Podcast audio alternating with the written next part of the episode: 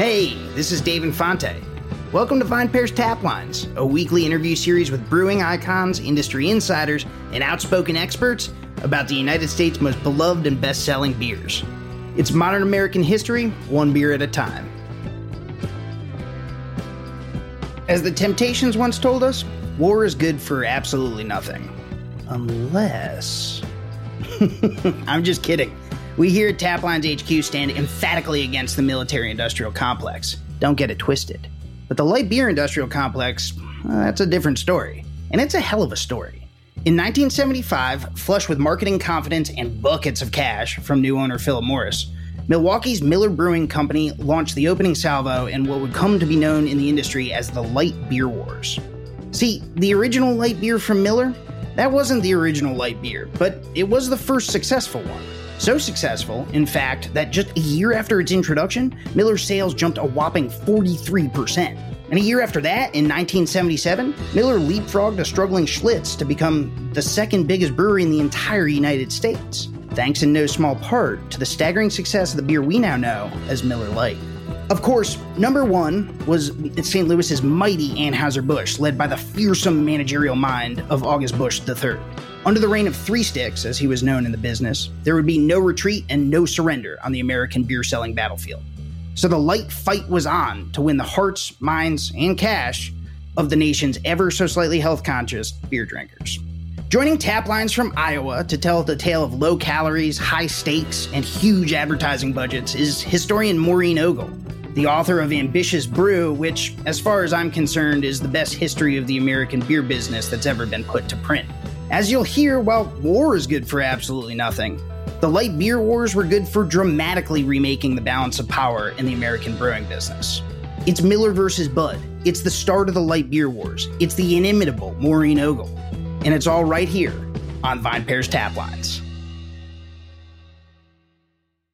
Welcome to the podcast, Maureen Ogle. Thanks for having me, Dave. Thanks very much. Maureen, it's so great to have you on Tap Lines. You and I go back a little ways uh, in this big, interesting beat that we're both on of beer and, and beer industry history. Maureen, are you joining us from today?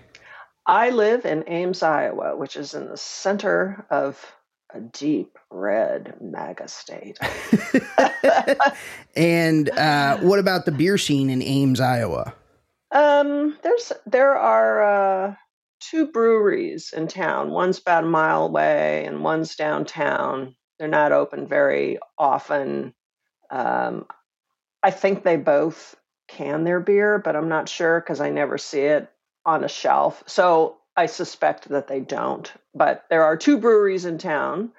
Um, the brewery I'm writing about now, August Schell Brewing in New Ulm, Minnesota, is 180 miles away, but I actually can't get their beer. So this is in the middle of Iowa, and there's beer, but it's there's beer in Iowa. Yes, there is. I think there are like 60 breweries in Iowa, maybe. Yeah. Total. Yeah, something like that. But it's not but two here in Ames. It's not by any means leading the charge in terms of breweries no. per capita at a statewide no. level. No, it is not. No, I don't know what the brew. That's I should find out. I don't. I don't know how many breweries there are per capita in Iowa. But no, it's not. Uh, it's not Minnesota, that's for sure. No. You know, which has a livelier beer scene, or Wisconsin, or Illinois. Yeah. Well, that's well beyond the purview of uh, our purposes here today on Tap yes. Lines. I asked you on the show both because I adore every opportunity I get to have a conversation with you about beer history, and also because we have a matter at hand to discuss that's very specific, very near and dear, I think, to the hearts of many people who pay mind to the colorful history of the beer industry. Um, mm-hmm. We're going to get into that in just a second. But, Maureen, do you know which light beer was the best selling light beer in the country in 1974? In 1974, it was probably Gablinger's, but I could be wrong about that.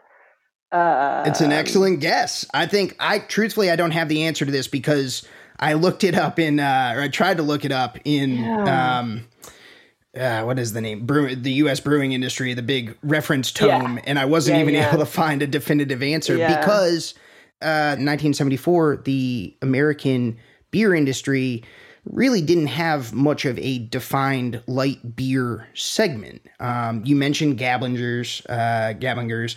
Um, Schlitz, I think, was advertising uh, a little bit around the idea of, you know, sort of real gusto and a great light beer. Um, mm-hmm. Meister Brau, which we'll talk about, I think, a little bit. These were kind of all these early entry points to mm-hmm. a segment that was still coalescing and was taking shape and we didn't really know as the major juggernaut it would become but everything was going to change that next year in 1975 and that's what we're here to talk about today which is the beginning of a period that would come to be known as the light beer wars um, obviously Today, light beer is just a fact of life. In fact, it's a fact of life that may be receding. Uh, in 2023, light beer is a struggling category, but for a time, for many decades, starting in 1975 and rolling straight through uh, the you know the early 21st century, um, light beer was the dominant style of beer that Americans drank. And Maureen, what happens in 1975 that brings this nascent, this sort of coalescing style, pseudo style of beer um, into into the mainstream, into the limelight. What happens in 1975, very early, like late January, early February, very early in 1975, Miller Brewing Company, and that is a whole story that is part of this. Why get, it was them and, and not right some that. other place, some other company. Uh, three years earlier, had bought the Meister Brau Light brand from a failing brewery in Chicago. And they worked on it, Miller worked on it for a couple of years, and in early 1975 rolled out Miller Lite, spelled L I T E, and that's a very important point Miller Lite Beer. Two years later, Miller Lite owned 10% of the entire beer market in the United States. Whoa. And light beer as a category by the end of the decade had become this juggernaut that was definitely roiling the beer industry. Yes, uh, uh, a low calorie beer, light, L I T E. Roiling not just in terms of, you know, selling and, you know, stirring the pot in terms of economic gain, but also in terms of self definition and attitude mm-hmm. of the major brewers towards mm-hmm. this product and towards the people who drank it. And man, echoes of of you know that still ring through the beer industry today as we talk about. Uh, you know how craft brewers have come to see themselves in the marketplace versus what drinkers actually want from brewers and you know the mm-hmm. attitudes towards that type of liquid but let's not roll forward before we unpack what's going on in 1975 so miller brewing company i mean in, maybe like i think that you know certainly to a listener who is not as familiar with you know the trials and tribulations of American beer through the years um, right. might not be aware, but there was a time when Miller was not doing so well and we are kind of you know right at that moment. Miller was struggling for a long time right? Where was what was the fate uh, of miller brewing company um, as it was leaving the 60s and headed into the decade of the 70s it was not looking so hot. It was not. Miller there's a little enough relevant sort of longer history. Miller brewing was founded in the 1850s by a german immigrant and and his wife remained a family owned brewery, uh, reopened after prohibition ended. That's the operative factor. They managed to make it through the depression mainly because the Miller family was obsessed with not investing in the stock market because they were worried about the Bolsheviks causing a revolution. And so they mostly invested in real estate. So they got through the 1930s and as soon as beer became legal again, the Miller family set to. And in the late 1940s, Fred Miller Jr., who was a grandson of the original founder, be, became took on the reins of the company and set off on a huge expansion. Miller was a completely small potatoes regional brewer at the time. Mm. Nothing to get excited about. And Fred Miller Jr., who played for Knute Rockne at Notre Dame and was a true alpha male, uh, decided he wanted to really turn the family business into a big deal. And he succeeded by pretty much breaking every rule available. He advertised in women's magazines, which brewers had never done to speak of. He advertised in the off season. Most brewers only advertised in the summer. Uh, and it worked. The company grew exponentially in the 1950s. Fred Miller Jr. died in a plane crash in 1954, and the company was then taken over by, um, they were his cousins, by two of his cousins. And in the early 1960s, both cousins, for various reasons, decided they wanted to sell the family company after all this time 100 and whatever, 10 years at that point. Mm-hmm. And they sold the company to Peter Grace who was on their board and whose family owned uh, one of those big companies that does a lot of importing and exporting, and nobody really know they don't really make anything, but except a lot right. of money. and he, he didn't, you know, he was a friend of the family because of his relationship with them through the Catholic Church, and felt he could, you know, this would this would add to our portfolio at Grace Enterprises and after about four years, he just threw up his hands and said, "Forget it. I'm I'm I the remaining family shares. They're a pain. I don't want to do this." And he called the president, the CEO then of Philip Morris Company, which which in the late 1960s, 1969, was an enormous conglomerate that got its start in the 30s uh, with a family that sold and distributed nicotine products, cigarettes and cigars. Mm-hmm. They sold the company in the 1950s and to Philip Morris, and then Philip Morris kind of took that and just ran with it. And they had tons of cash, and they were constantly looking for things to invest in. So Peter Grace calls Philip Morris's CEO, uh, who took the call at the Ritz Hotel in Paris, and two days later, Philip Morris owned Miller Brewing Company. Hold that thought right there, Maureen. I want to I want to okay. yeah. take that and that was, you know, I think in really great little bit of backstory on the Miller company, on the Miller Brewing Company.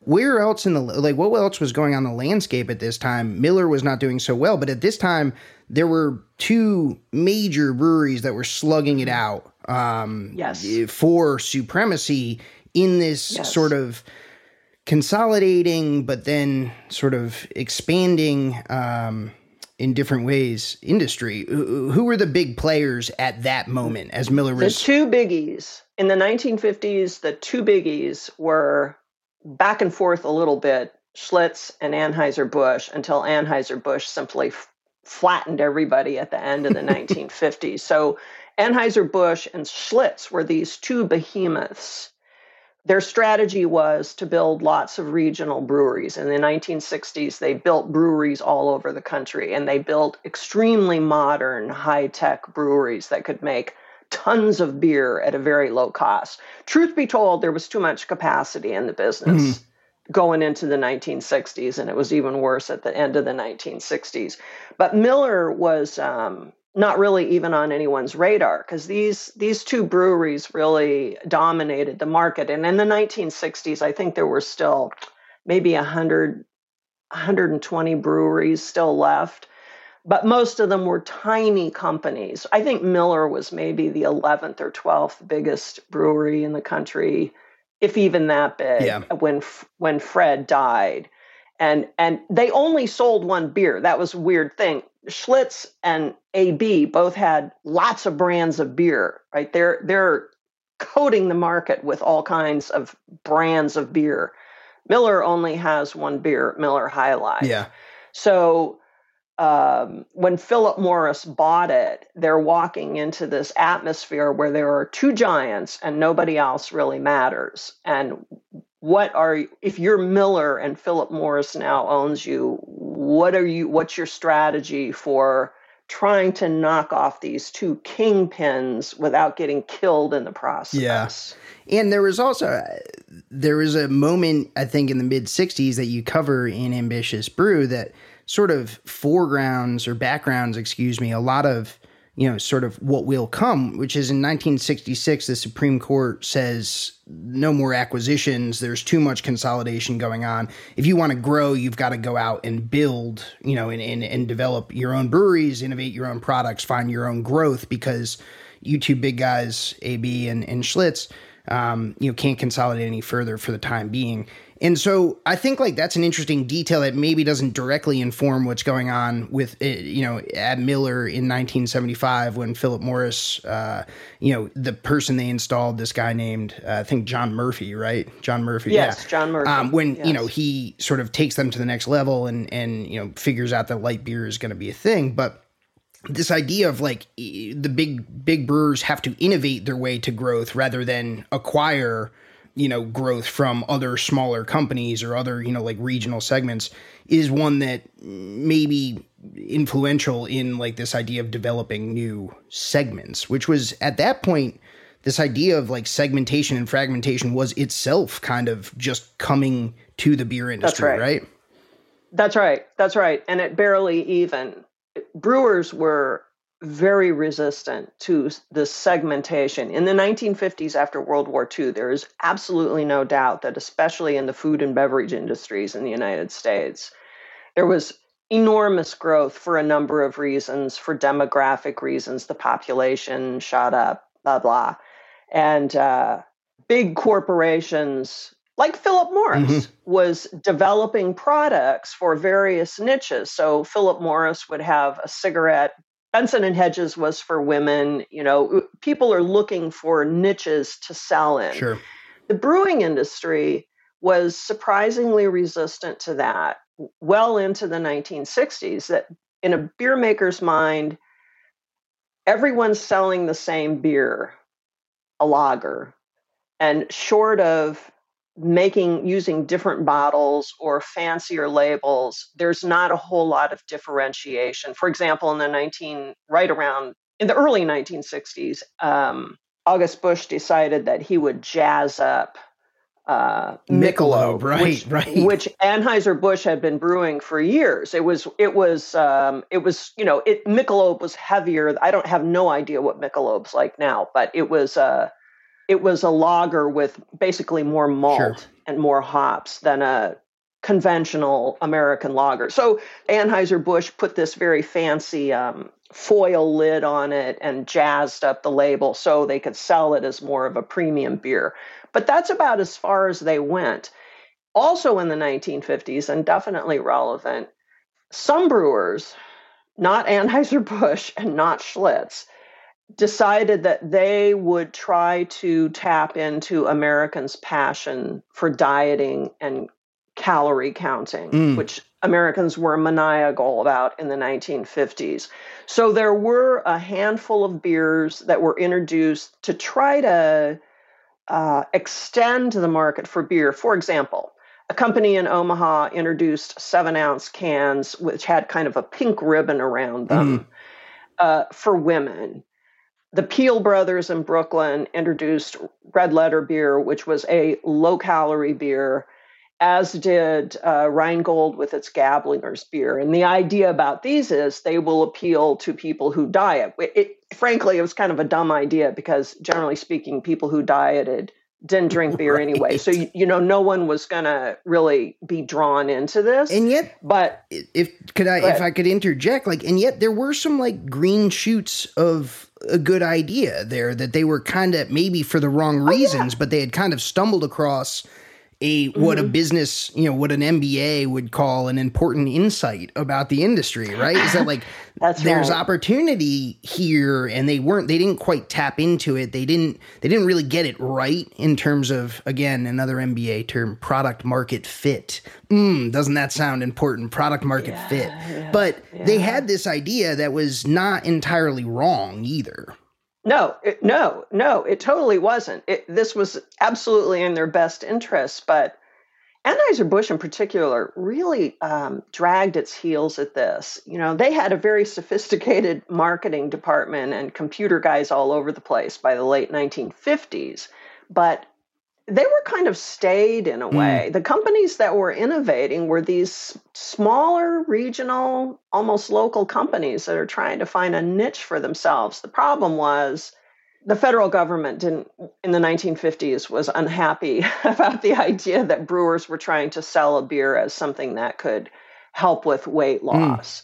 And so by the end of the 1950s, there were a lot of restrictions about how you could sell a so called low calorie beer, which was one of the few innovations going on. The other innovation, which is worth mentioning here, is this is when imported beers started to become important Right. in the United States. And that showed American brewers that people will drink something else if they can get a hold of it. For more money too. So so but when when going into the 1960s, uh, the two biggest brewers were mostly just intent on breaking everybody's kneecaps. They didn't really see the need to innovate with the beer.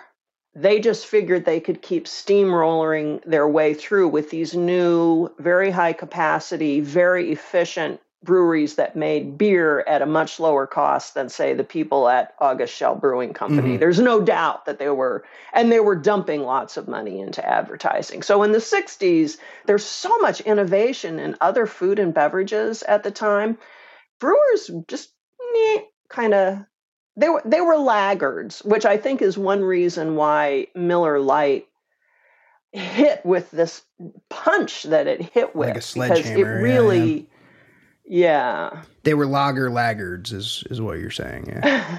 something like that. Yeah, that. Yes, but so yeah. uh, and i think it would be helpful to certainly for me and certainly for our listeners to you know what why was that maureen like in your estimation obviously you've done an enormous amount of work to try to understand what's going on in the beer industry at this time and other periods in our history where does that attitude come from i mean it's not that they were lazy it's not that they were no, um, you know, No. resistant to change in No. some ways, but in terms of changing the liquid, they were very resistant. W- where did that come from? Is that a family thing? Is that an arrogance? What Mm. what would you attribute it to?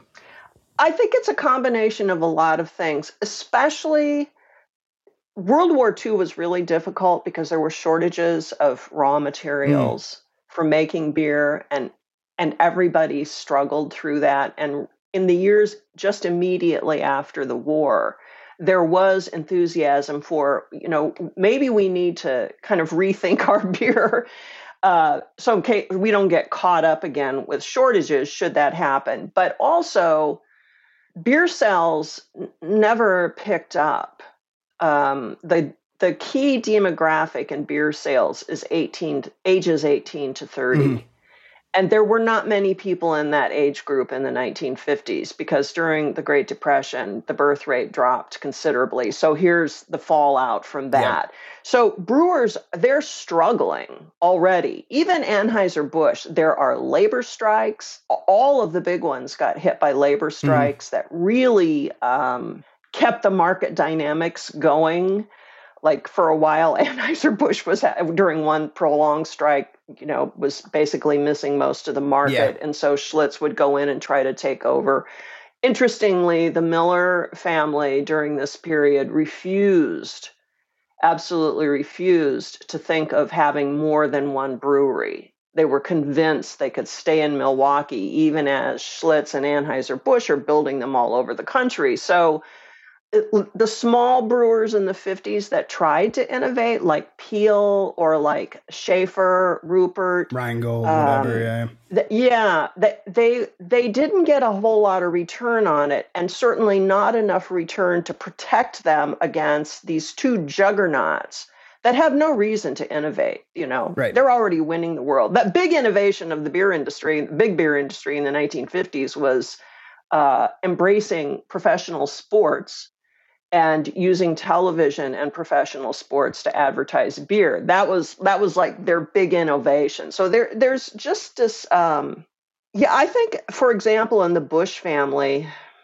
I, I think there was a certain amount of we don't really need to do Hmm. this. And and I'll just say to sort of jump the story ahead, when Miller introduced light beer, L I T E, in 1975, Anheuser-Busch said, nah, we are not going to do this. They, they looked down their so, noses at it. I mean, it was embarrassing. Y- yes, how, how could you so. ever sell something like Budweiser yes. is light enough. Anyone can drink Budweiser. Everyone loves the lager. Yeah, yeah, yeah. Yeah. Yeah. So I do think, it, and Schlitz lost its way in the 60s because, again, this the Uihlein family um, was resisting any moves that might affect their shares, you dividends. know, their income from shares yeah, yeah. of the brewery. So there, there was uh, definitely I hadn't really thought about it before, but it is true that during the 50s, there was very little interest in innovation, and even during the 1960s. And the innovators were never the big breweries. It was always someone at the bottom who's trying to figure out some way to stay in business yeah. and protect themselves from the big guys. And they, those little guys never had the economies of scale, they never had the access no. to distribution that the big guys did. And I mean, some things change, some things remain the same in the beer industry. So if you're coming at this in 2023 with an understanding of the way the modern, the contemporary beer industry works, certainly there's an enormous amount of difference, but some things remain, which is access to markets and economies of scale. Right. And marketing, as you mentioned, television, national television marketing yep. remained the name of the game uh, this whole way through. So there are some parallels right. there. Um, the you know we've talked about the small guys. We've talked about sort of the background that led us to this moment. But now i want to focus in and i'm sure our listeners want to focus in on this moment in you know midway through the 70s it's 1975 philip morris owns the miller brewing company. They acquire the second i think the outstanding you know 50% or 47% of the company they didn't already own in 1970 so yes. now they fully own the company. yes as you mentioned, Philip Morris, unlike the big brewers at the time, was a major conglomerate that already understood. Um, I think in your book you refer to it as Procter and Gamblizing uh, a market. They yes. understand segmentation. They say we're going to sell you this type of toothpaste, but you're another type of person, so we're going to tell you sell you another type of toothpaste. Right? This right. is uh, this is sort of the modernization of consumer packaged goods, and Philip Morris is much more on the front lines of that than certainly than the Miller Brewing Company, but also than Anheuser Busch, than Schlitz, than any of the other you know big brewers. So, what's the dynamic when Philip Morris takes control of the Miller Brewing Company? I mean, is this like the slick guys in the suits rolling into a tired old brewery? Like, tell me a little bit about how they how they set about turning around this company that they now own. Uh, it was it was kind of a tired company in I think 1958 or 59. The very very long time second in command at Miller died, and it was clear that the cousins weren't interested. the The one the guy the manager was not a member of the family, mm-hmm. and the the company was definitely drifting. As I say, they only had one product. They had Miller High Life. That was yeah. it. That was the beginning, and and that and that occupied a very specific niche. It was the champagne of bottled beer. Right. So it was always been marketed to a particular kind, uh, a particular income level, mm-hmm. or a particular um, socioeconomic kind class, of right? person. Yeah, yeah. yeah. Yeah. So it, it was not a company that was it was going nowhere fast. Somebody else would have bought it eventually. That that is 100% sure. They had a decent facility, I will say, because when Fred Miller be- Jr. before he died um, had built a very modern state of the art facility, but they there was no one at, at, in charge to figure out what to do with it. So in comes Philip Morris, and they send John Murphy. John Murphy had been working for Philip Morris for about 10 years at that time. He was a, a tax attorney and he had worked. He started at at Philip Morris as a tax attorney. Yeah. And the current CEO, um, not the CEO, the, uh, he would have been the president, was a guy named Weissman who'd been with Philip Morris since the 1950s. He was a public relations guy. He understood marketing and PR. And together, these two guys start thinking, well, now we've got this brewery because they own a, Philip Morris owns a lot of stuff. Right. So they're not, you know, and, and as far, you know, John Murphy's view was this is just another agricultural product, just like cigarettes, right?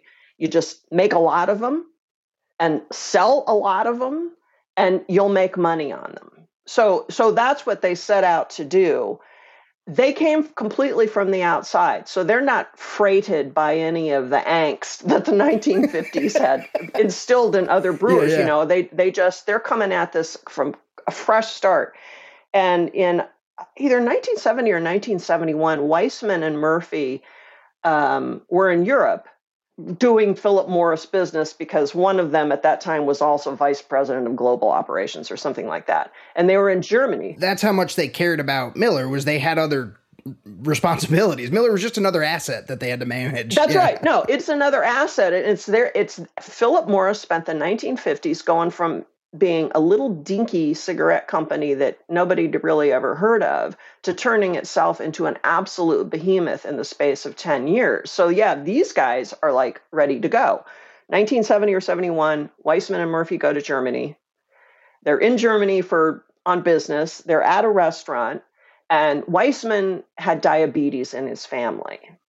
And he had always been interested in the idea of a beer that would have less carbohydrates and would be friendlier to a diabetic.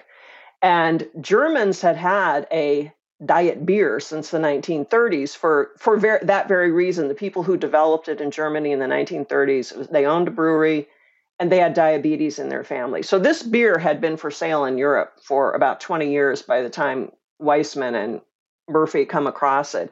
So they're drinking this and the light bulb sure. goes on. So they look around and they find Meister Brau in Chicago, which had been launched in 1968, 67, I think. And Meisterbrau. yeah, 67 or 68. 67 yeah, yeah. or 68. Meisterbrau was one of these struggling small breweries. It had been the Peter Hand Company, and then it got bought out by a bunch of investors, and they had this brand called Meister Brau Light, which they wanted to go national with. And that's easier said than done, especially if you're a beer maker and you're not Anheuser-Busch and you're not Schlitz. And no surprise, within a few years, the company is teetering on bankruptcies. Miller, Miller or Philip Morris didn't want the company. All they wanted was that recipe and that mm-hmm. brand mm. because they were going to use that to create, very intentionally, create a new market niche. And their reasoning is very simple he who creates and holds on to this niche is going to be the winner in the end. And it worked. So Meister Brau, the slogan was "Meet the beer you needn't hold back on." I think, and that, yes. so it's introduced yes. in 1960, right at the end of the 60s, either 67 or 68.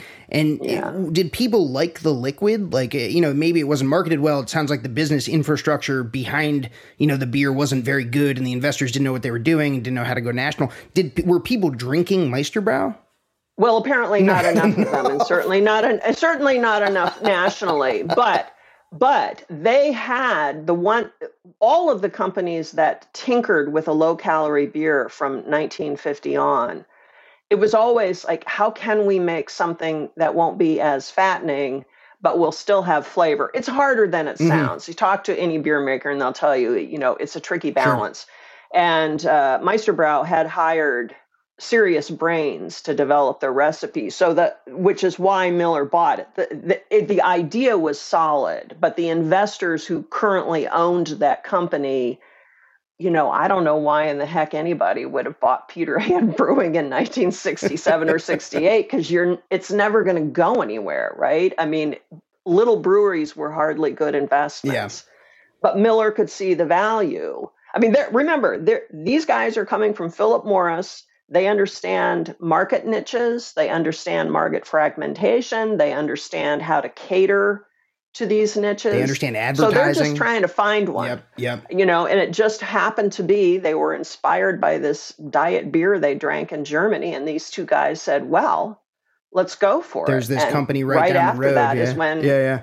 Miller bought the Meisterbrau brand. So Miller buys the Meisterbrau brand um, and they know that they have this this thesis right that they developed in in Europe and Germany when they go and drink the Germans version of what would eventually become American light beer that man there's a there could be a market for this. We have the know-how.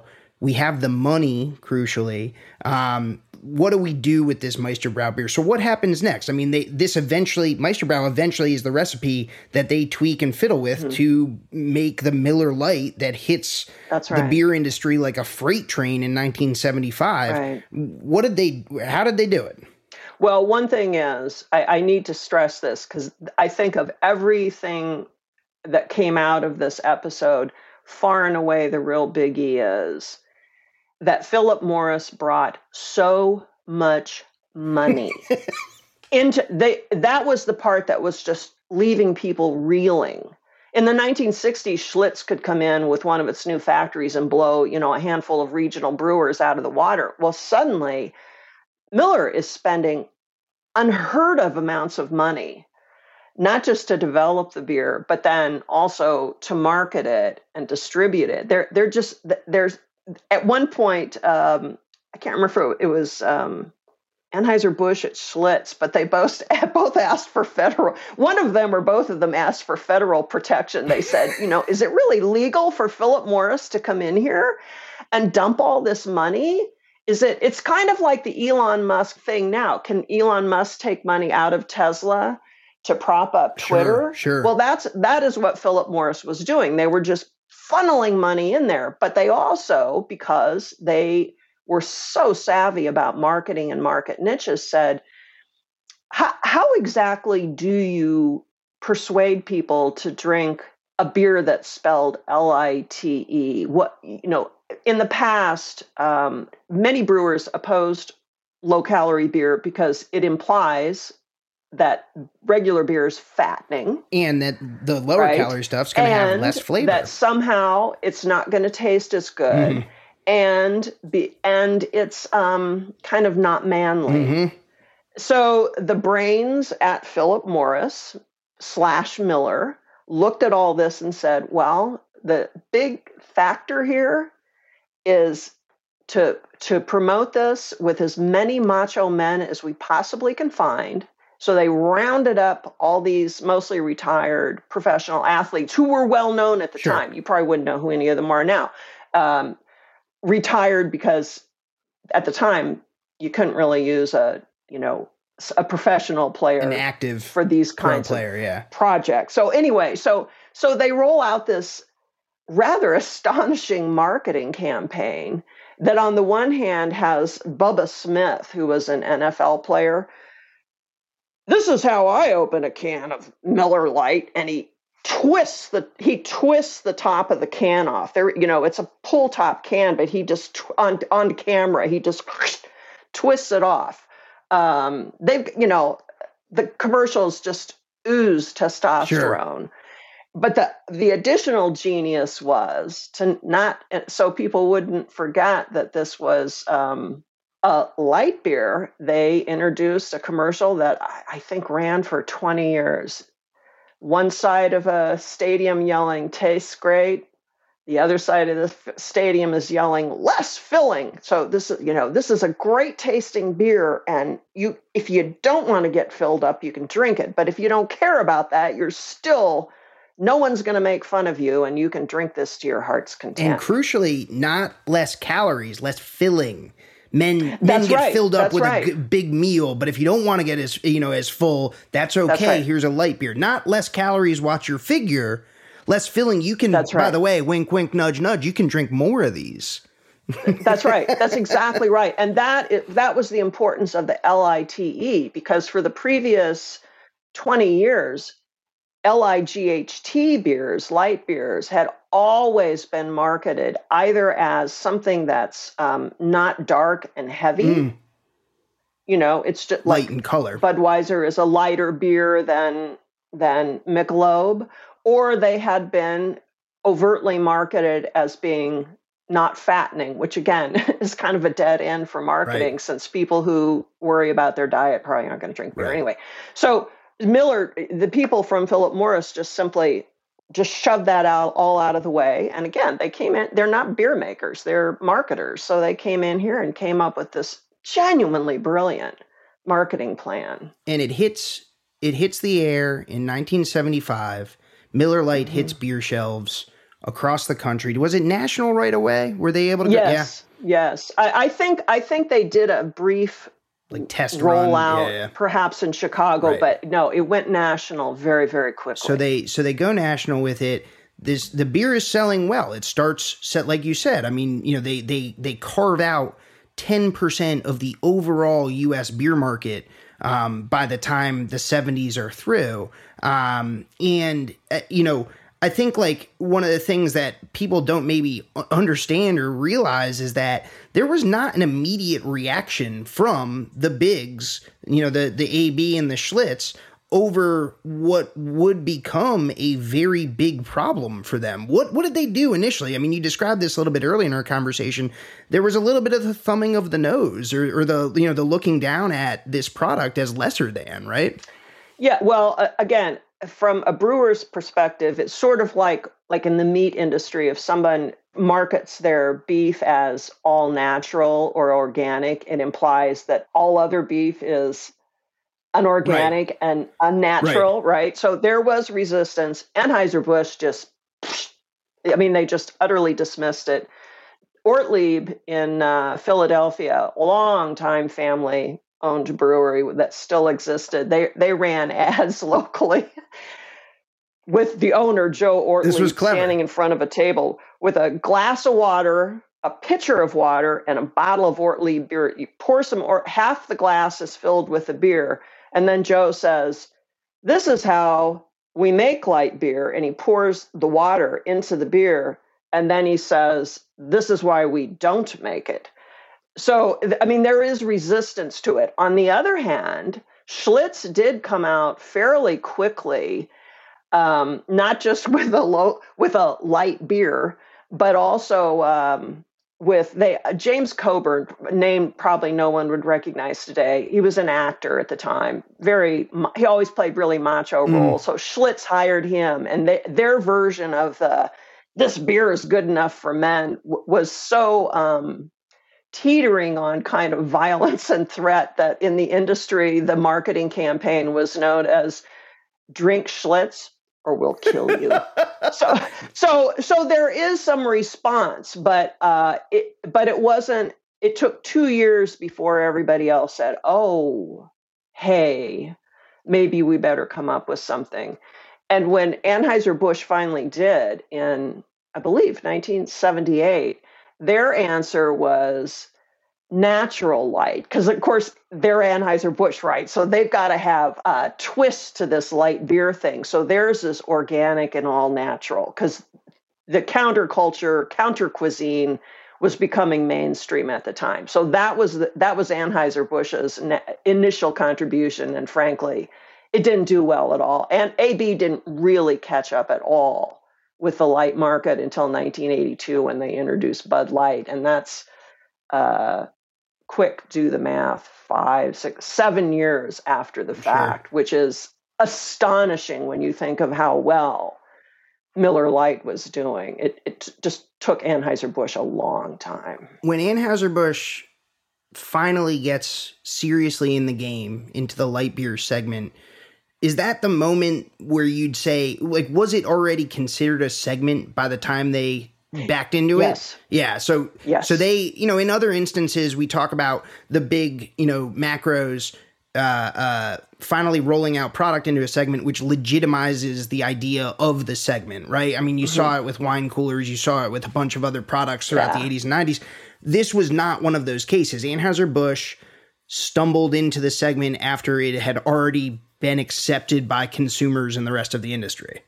That's right. That's right. So they were late. They were late to the game. Oh, they were very late.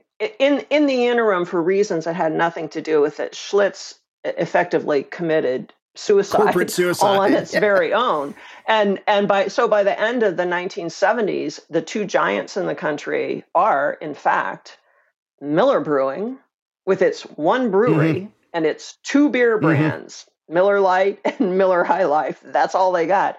And the behemoth, Anheuser-Busch. So in the space of less than a decade, Miller did what Fred Miller wanted to do. They they uh, became a giant killer. He just wasn't around to see Thanks it. to Philip Morris and its buckets and buckets of money. I, I cannot stress how shocking the money was to people. There had never been money like this poured into the beer industry. It was uh, it, that that is the thing that just sent people reeling. And this turned it this touched off what would come to be known as the light beer wars because you know, as you mentioned, Schlitz, you know, committed a, a corporate form of suicide by and this is an infamous uh, moment in the beer yeah. industry worthy of its own tap lines episode and i suspect mm-hmm. we'll be covering it at some point on this this podcast. Yeah. but in brief um, what they did was they tried to shortcut on ingredients. They used hop extracts um, in order to cut down on costs and it was a disaster. The liquid you know uh, wasn't up to snuff. It was a disaster. They couldn't course correct in time and and it, that's where it all came unglued for schlitz. I mean they yes. never recovered from it. Never. No. But maureen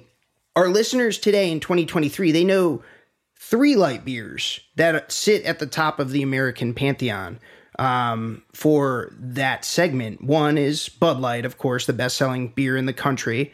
Um, for another few years, maybe we'll see how long they hold on. Uh, then, of course, there's Miller Lite, which we've talked about. L I T E, the original light beer from Miller, was mm-hmm. how they they tagged it in 1975, and and you know is off to the races, and it touched off the light beer wars. There's a third player who we haven't mentioned yet. It's a little concern out of Golden, Colorado. I'm talking, oh, of course, yes. about those Coors boys. Yeah.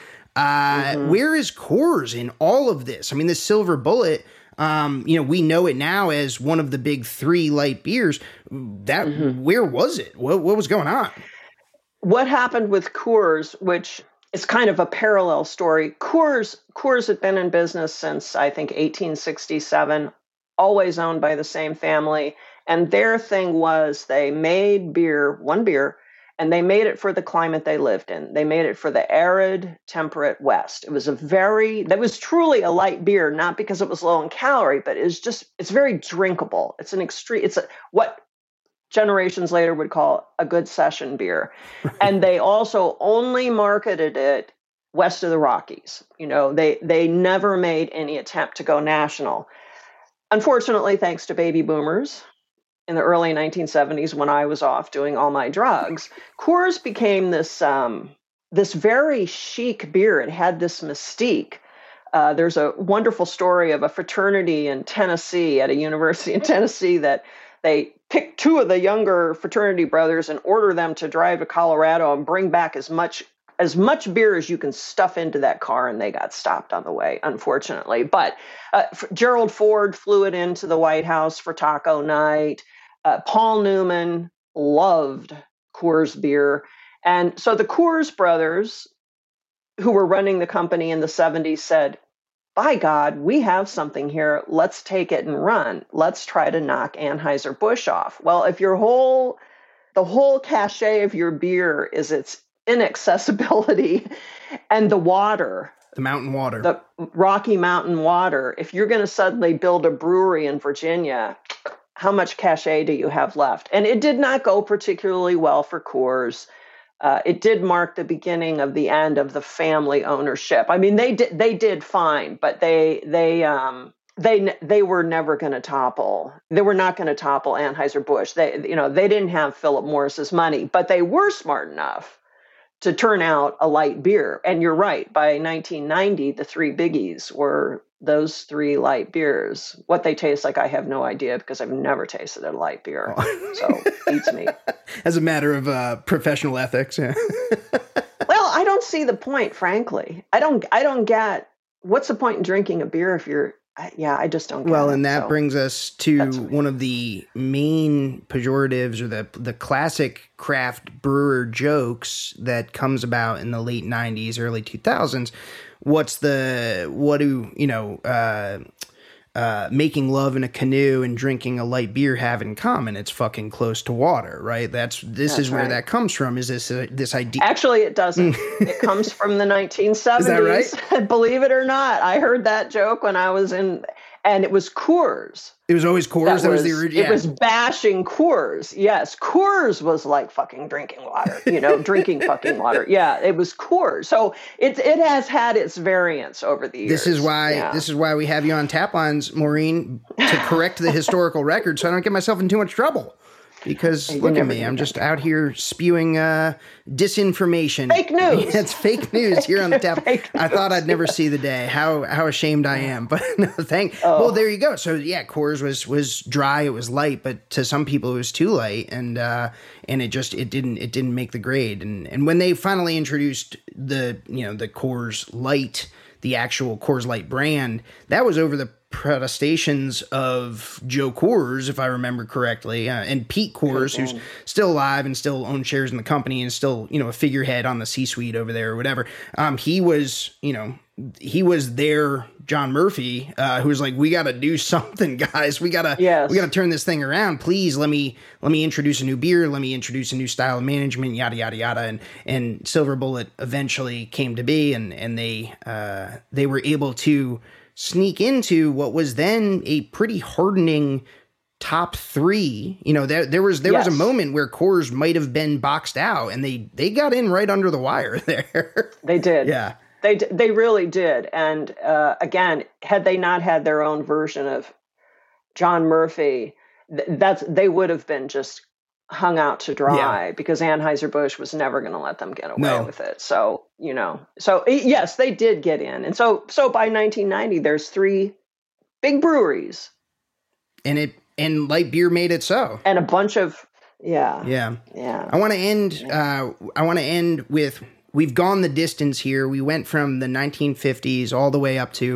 1975 and then past.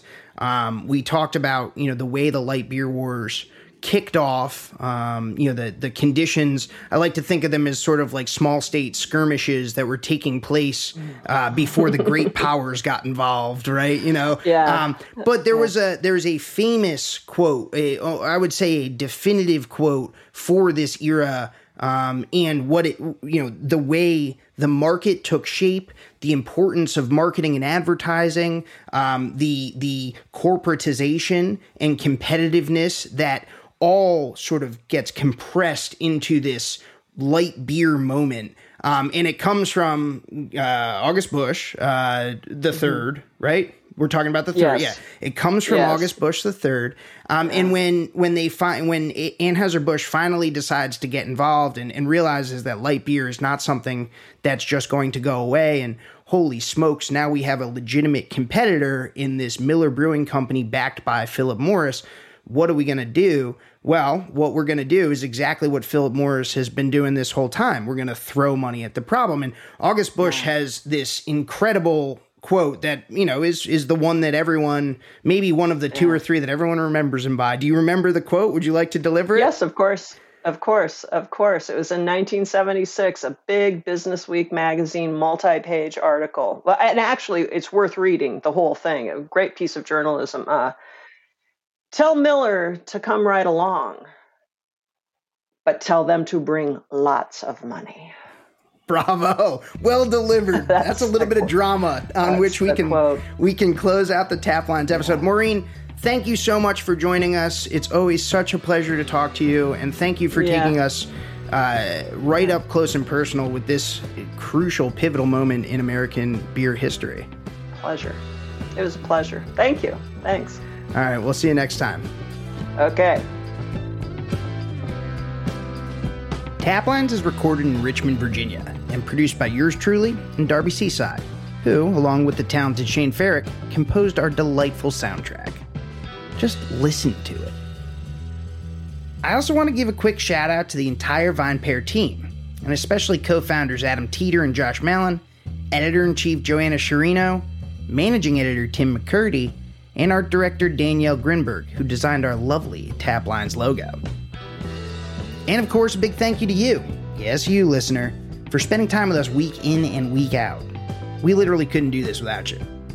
I'm Dave Infante, and I'll catch you next time.